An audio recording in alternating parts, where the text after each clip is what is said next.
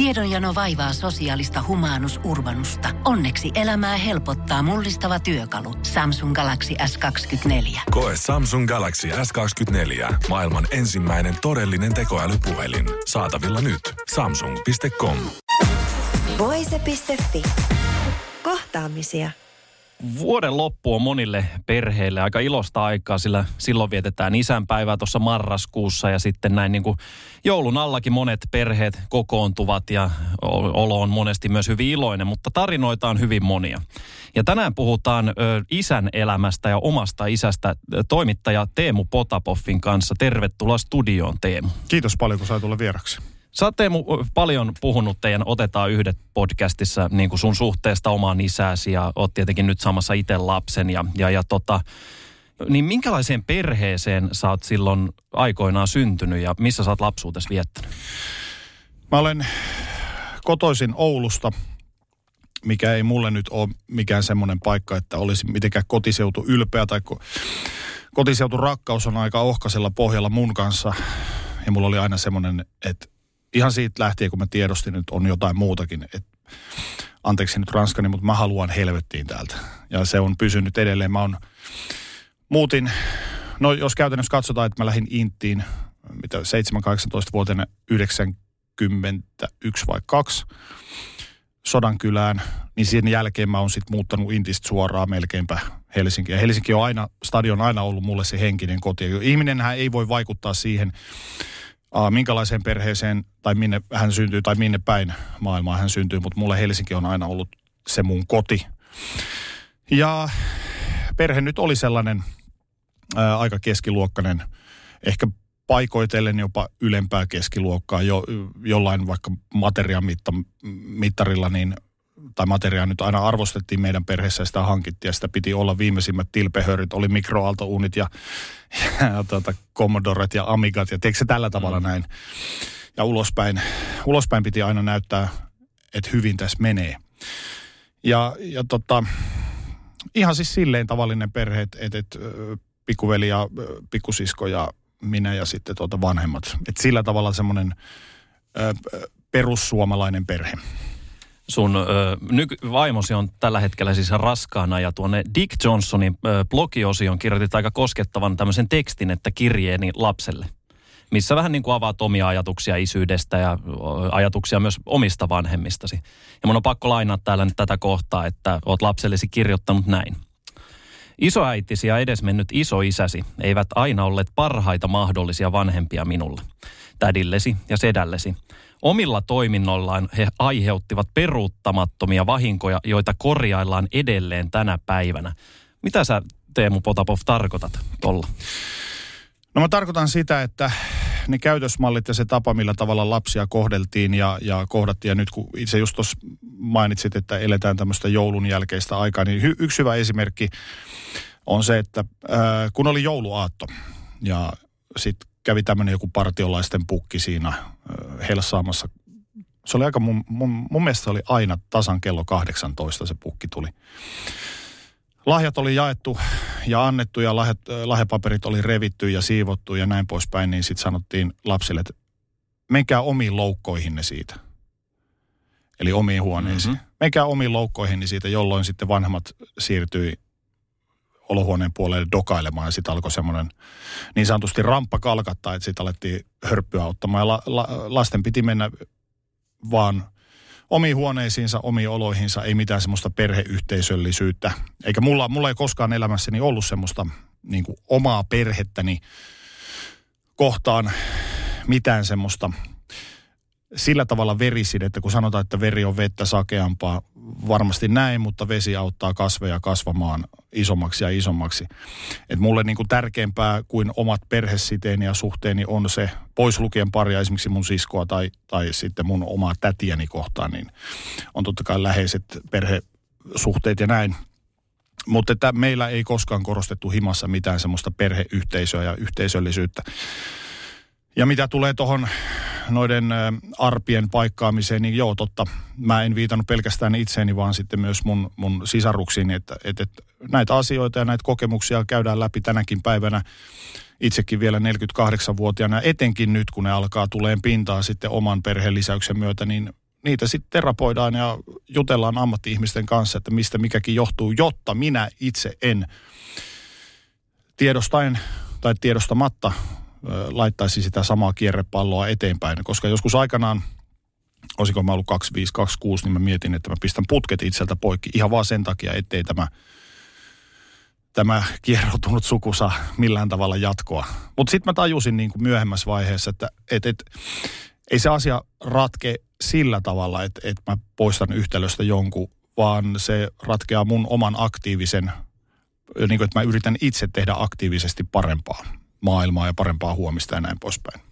Koet sä, että tuossa on joku semmoinen myös vanhempien ö, sukupolviero, että siihen aikaan ehkä semmoinen niin henkinen yhteys lapsi ei ollut niin vahva kuin mitä sitä tänä päivänä rummutetaan? No mä luulen, että varmaan osaltaan näinkin, mutta mä uskallan kuitenkin väittää sillä tavalla, että mun vanhempien ja hänen, niin kuin mun isovanhempien, mun vanhempien ja heidän vanhempiensa välinen kuilu oli, oli paljon isompi kuin esimerkiksi minun ja minun vanhempien, siis niin kuin ihan yleisellä, yleisellä tasolla. Et, et meidän 70-80-luvulla syntyneiden tämän päivän nelikymppisten ja heidän vanhempiensa välinen kuilu, semmoinen sukupolven välinen kuilu, oli paljon pienempi kuin esimerkiksi vanhempien. Mutta totta kai meidän vanhempien käytösmallit tuli sieltä, mitä he olivat omilta vanhemmiltaan oppineet rakkaudettomuus, mikä ikinä tietenkään ei voi sillä tavalla yleistää, että perheitä on joka lähtöön.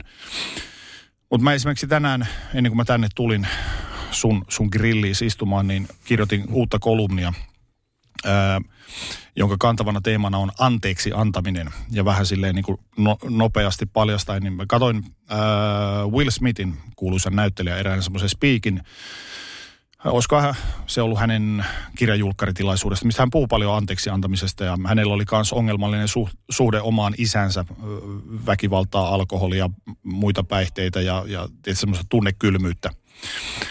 Niin Will Smith puhuu siinä paljon anteeksi antamisesta ja siitä, että jotta ihminen pystyy kehittymään, niin pitää antaa anteeksi esimerkiksi omille vanhemmilleen, mutta sitten se pihvi on siinä, että kun mä en pysty. Mutta se taas johtuu myös osaksi mun luonnosta enkä mä, mä en pysty katsomaan. Mä pystyn elämään sen asian kanssa, että mua on kohdeltu väärin ja, ja mä oon vähän semmoinen, että mä leikkaan yleensä semmoiset ihmiset kokonaan mun elämästä pois, heitä ei enää ole. Mutta enemmän mä katson sitä asiaa esimerkiksi mun sisarusten näkövinkkelistä, niin mä en pysty antaa anteeksi sitä, mitä heille on tehty. Uskallatko avata yhtään enemmän, että mitä siellä on tapahtunut vai haluatko pitää itselläsi? No, pff, jos nyt silleen yleisellä tasolla sanoo, niin henkistä ja fyysistä väkivaltaa.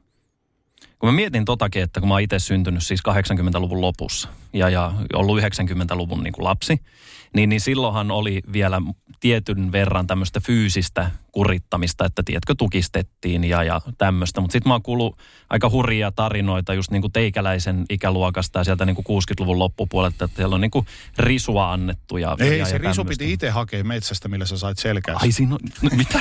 joo, joo. Valit sen risu ja Joo, ei silloin. kun sä menit sinne lähimetsään, sä kävit hakee sieltä ison ja mahdollisimman ison semmoisen pulin risun, mutta jos sä tulit surkeella, niin sut passitettiin uudestaan hakemaan se. Ja sillä sitten sait pitkin selkänahkaa. Okei, eli tämmöistä asiat ei ole siis pelkkää legendaa, vaan niin, on niin, ja sitten se laitettiin kaappikellon päälle sinne vielä se Koivuniemen herra odottamaan seuraavaa kertaa. Mistä sä sitten, niin kuin, jos miettii, että jos on ollut, ollut lapsena ja nuorena turvaton, niin mihin sä oot pystynyt siihen aikaan yhtään avaa sun asioita? Oliko sulla hyviä ystäviä? No tai... No iso, iso äiti, edesmennyt iso äiti totta kai äh, suurimpana semmoisena ankkurina ja tukipilarina, mutta en ollut yksinäinen. Mulla oli paljon kavereita ja näin poispäin, mutta mä luulen, että tässäkin on semmoinen PTSD-tyyppinen, että ne on vaan painanut tonne jonnekin syvään sisimpään ja sen takia niitä edelleenkin joudutaan puimaan. Ne aina välillä nostaa rumaa päätänsä sieltä. Mutta jotenkin niin kuin iän tullessa ja todellakin kun ammatti-ihmisen kanssa niitä asioita pallottelee, niin, niin siitä painolastista pikkuhiljaa pääsee eroon. Ei tietenkään ikuisesti ajo, ikuisiksi ajoksi. Ja ihminen pystyy tiettyyn pisteeseen saakka sulkemaan ne jonnekin tuonne sielusa syvyyksiin ja luulee, että se kierrekorkki on siihen päälle tarpeeksi tiukaksi vedetty. Mutta kyllä ne sieltä omana aikanaan sitten esimerkiksi tässä kun vuodenvaihteen tiimoilla tulee uusi tulokas tähän maailmaan, niin viimeistään siinä vaiheessa ne alkaa taas nostaa päätös, että pitää olla koko ajan niin kuin itsekin on joutunut nyt viimeisen yhdeksän kuukauden aikana, kahdeksan ja puolen kuukauden aikana paljon puimaan sitä ja pohtimaan, että, että, että toivottavasti mä en ole tämmöinen ja toivottavasti mä en tee noita virheitä, että joutuu olemaan tosi hereillä koko ajan asian kanssa, mikä on hyvä asia. Palataan kohta tähän tulevaan lapseesi, mutta siis tota, oliko sun vanhemmat läsnä ollenkaan silloin, kun sä oot itse ollut nuori aikuinen, valitse täysin omilla sitten?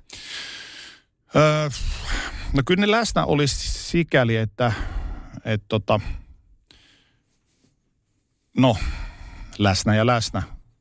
Muistan vieläkin, kun mulle sanottiin, että sä et ole yhtään mitään. Susta, sä et ole kuin lehmän paskaa. Susta ei koskaan tuu yhtään mitään. Siis toi, toi, on, toi on niin paljon mitä eri, mitä mulle on sanottu niin. päinvastoin, että niin niin. kaikki on ja mahdollista. Si- tässä tullaan, just näin. Mm. Ja, t- ja niin kuin oikeasti se meneekin niin. Sä teet duuni, kaikki on mahdollista tässä maailmassa. Maailma ei ole sulle mitään velkaa. Sä voit itse tehdä ja luoda kaikkea. Mutta tässä tullaan siihen, että mä oon pyrkinyt omassa päässäni kääntämään ton voimavaraksi. Tai siis semmoiseksi näyttämisen haluksi. Isäni on jo edes mennyt vähän ikävämmän tavan kautta mutsini on jossain elossa, mutta en ole missään tekemisissä hänen kanssaan. Mutta että tämäkin on enemmän semmoista, että no katsotaan sitten. Tiedätkö, silleen mm-hmm. niin kuin kaivaa siitä. Mutta sekin on semmoisena tietynlaisena energialähteenä, niin se on vähän upottava suo. Se, sillä tiettyyn pisteeseen pääsee, mutta mut sitten loputtomasti siitä ei voi ammentaa voimaa ja virtaa tehdä asioita, koska pitää olla kuitenkin se suurempi motivaatio tehdä juttuja kuin vain näyttämisen halu. E, jos mä Teemu ymmärsin oikein, niin sulla on myös olemassa jostakin edellisestä suhteesta lapsi. Kyllä. Ja ymmärsin oikein, että hän on tytär. Kyllä. Niin, niin minkälainen, siis tässä oli nyt semmoinen juttu, että sä et ole hirveästi päässyt hänen kanssaan viettämään aikaa. Mulle ei sitä mahdollisuutta kaikista oikeusprosesseista ja päätöksistä ja oikeuden päätöksistä ja kaikesta huolimatta, niin sitä mahdollisuutta ei ole annettu, vaikka yritys on ollut huomattavankin kova. Oletteko te koskaan tavannut henkilökohtaisesti? Öö, joo, joo, olisikohan siitä viimeisestä kerrasta 11, 12 vuotta kun just tuossa niin kuin siinä Dick Johnsoninkin blogissa puhuit, mitä äskenkin sanoit just toi, että, että et halua jatkaa omaa sukulinjaasi ja, ja piuhat poikki. Mm. Niin, niin oliko tämä niin kuin edellisestä suhteesta oleva tytär, niin oliko tämä niin kuin sun piuhat poikki juttu ennen vai jälkeen tämä homma? Ennen, mutta mulle väitettiin jotain muuta, että ehkäisyt on kunnossa, mutta ne ei sitten ollutkaan. Ah, niin siinä on tämmöinen tarina, mm. aivan. No mutta kuitenkin niin, niin niin kuin näin niin kuin tavallaan hyvin rankoista kaikista kokemuksista, niin sä kuitenkin nytten ryhdyt isäksi. Vaimosi on viimeisillään raskaana. Kyllä. Niin, niin äh, miten sä niin kuin tavallaan nyt on kaiken menneisyyden, niin miten sä voit käsitellä sen tavallaan nyt sitten tulevaa varten, että se joutuu varmaan käymään aikamoisen duunin läpi. Joo, kyllä joutuu ja tietenkin tämä on hirvittävän uuden edessä ja vielä kun se ei ole sillä tavalla äh, konkretisoitunut, että se nyytti olisi tuossa sylissä. Nythän se on vielä mielikuvaharjoittelua. Totta kai rouvani eh, kasvava, vieläkin vähän näköjään kasvava maha, niin antaa osviittaa siitä, että mitä tuleman pitää ja eh, kotiin hankitut syöttötuolit ja pinnasängyt ja vaunut ja kaikki tämmöiset, niin joo. Mutta kun se yksi tärkein elementti sieltä vielä puuttuu, niin tota, kyllä tässä joutuu vähän valmistautumaan silleen jo alkaa tekemään semmoisia mielikuvaharjoitteita ja yritän lukea kirjoja, koska anteeksi, mä en ole koskaan ollut mikään niin sanottu lapsi-ihminen. En, en, en siis millään tavalla. Ja joskus päätinkin, että tota, en mä tiedä, onko se mun juttu. Mutta sitten y- ensimmäisen, ensimmäinen treffi kerta vaimoni kanssa, nykyisen vaimoni kanssa muutti kyllä kaiken asian. Ja muistaakseni olen tästä samaisesta aiheesta puhunut Rennen ja mun Otetaan yhden podcastissa, että oltiin ekoilla treffeillä ja kysyi vaimolta, että mitä sä haluat olla isona. Viitaten siis siihen, niin kuin, että onko sulla mitään ambitioita esimerkiksi töiden suhteen tai muuta. Ja hän sanoi, että olla äiti. Ja se oli ensimmäinen kerta mun elämäni aikana, kun mua ei ahdistanut ajatus ryhtyä isäksi. Mm-hmm. Ja mun mielestä se on niin kuin semmoinen, se oli mulle semmoinen sisäinen merkki, että tämä on nyt just se. Eikä tässä niin kuin matkan varrella, ei kertaakaan. Hän on upea, ihana ihminen ja nainen. Ja, ja tota, tiedän, että hän on se, jos jonkun kanssa, niin hänen kanssaan. Minkälaisia ajatuksia sulla on nyt sitten on omassa päässä niin kuin tulevaisuudesta? Onko siinä paljon pelkoja vai onko siinä paljon odotuksia vai onko se kaiken semmoisten tunteiden sekamelska? Siinä on hyppysellinen pelkoa lähinnä sen suhteen, että mä itse en sössi ja pilaa yhtä ihmiselämää. Tietenkin se pitää mut itse var, minut varpasillaan, mutta enemmänkin siinä on iso kasa positiivista odotusta ja sitä rakkautta. Se on se ehkä se kantavin voima koko hommassa, että rakkautta meidän, mun ja mun puolison välistä rakkautta ja sitten tota, meidän rakkautta sitä lasta kohtaan.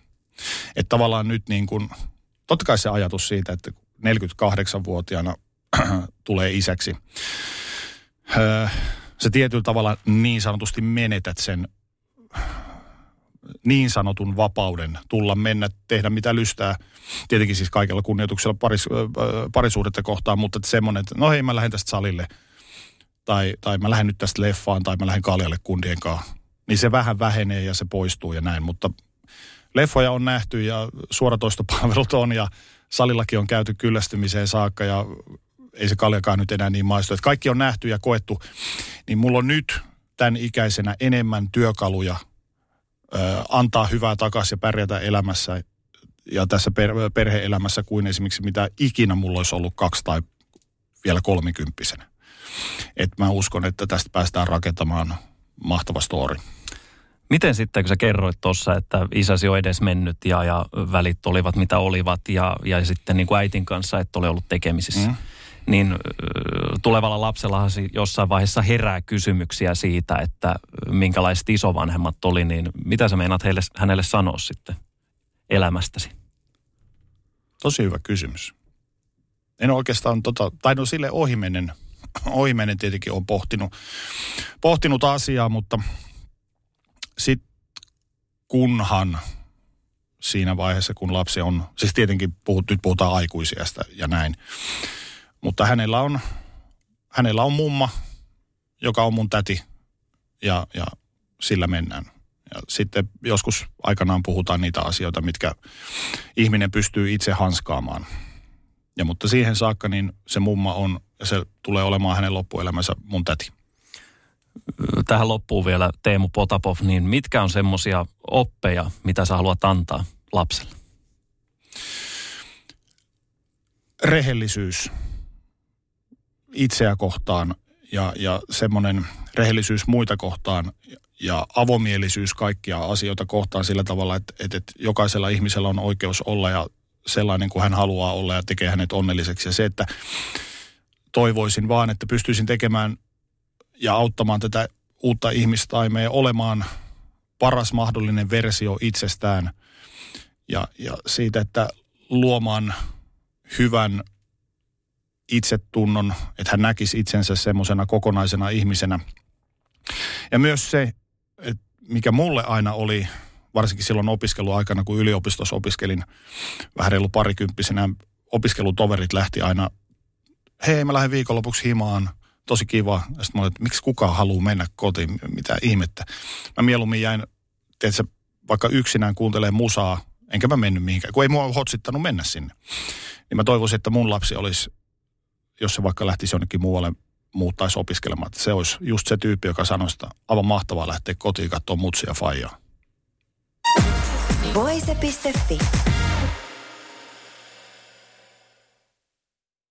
Pohjolan hyisillä perukoilla humanus urbanus on kylmissään. Tikkitakki lämmittäisi. Onneksi taskusta löytyy Samsung Galaxy S24 tekoälypuhelin – Sormen pieni pyöräytys ruudulla ja humanus urbanus tietää, mistä takkeja löytää. Pian ei enää palele. Koe Samsung Galaxy S24. Maailman ensimmäinen todellinen tekoälypuhelin. Saatavilla nyt. Samsung.com.